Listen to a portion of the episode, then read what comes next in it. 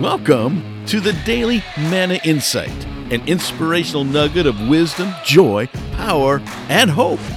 My name is Dr. Rick Cromie, and here's the good word for today. Jesus once said these words quote, You're blessed when you're at the end of your rope.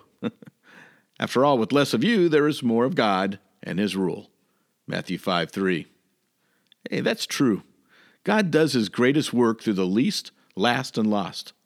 If you're down to your last dime, chance, or hour, put your faith in the one who owns everything, the one who holds the universe together, and the one who lives outside time. Watch God work and prepare to be blessed.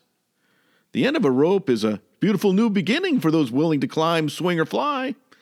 So live fearless, love reckless, live glorious. This has been the Daily Manna Insight. Thank you for listening, subscribing, and sharing. Never forget, my friend, God loves you like crazy, and He is working. If you've enjoyed this podcast, we invite you to subscribe every day to the Daily Manna Insight, www.manasolutions.org.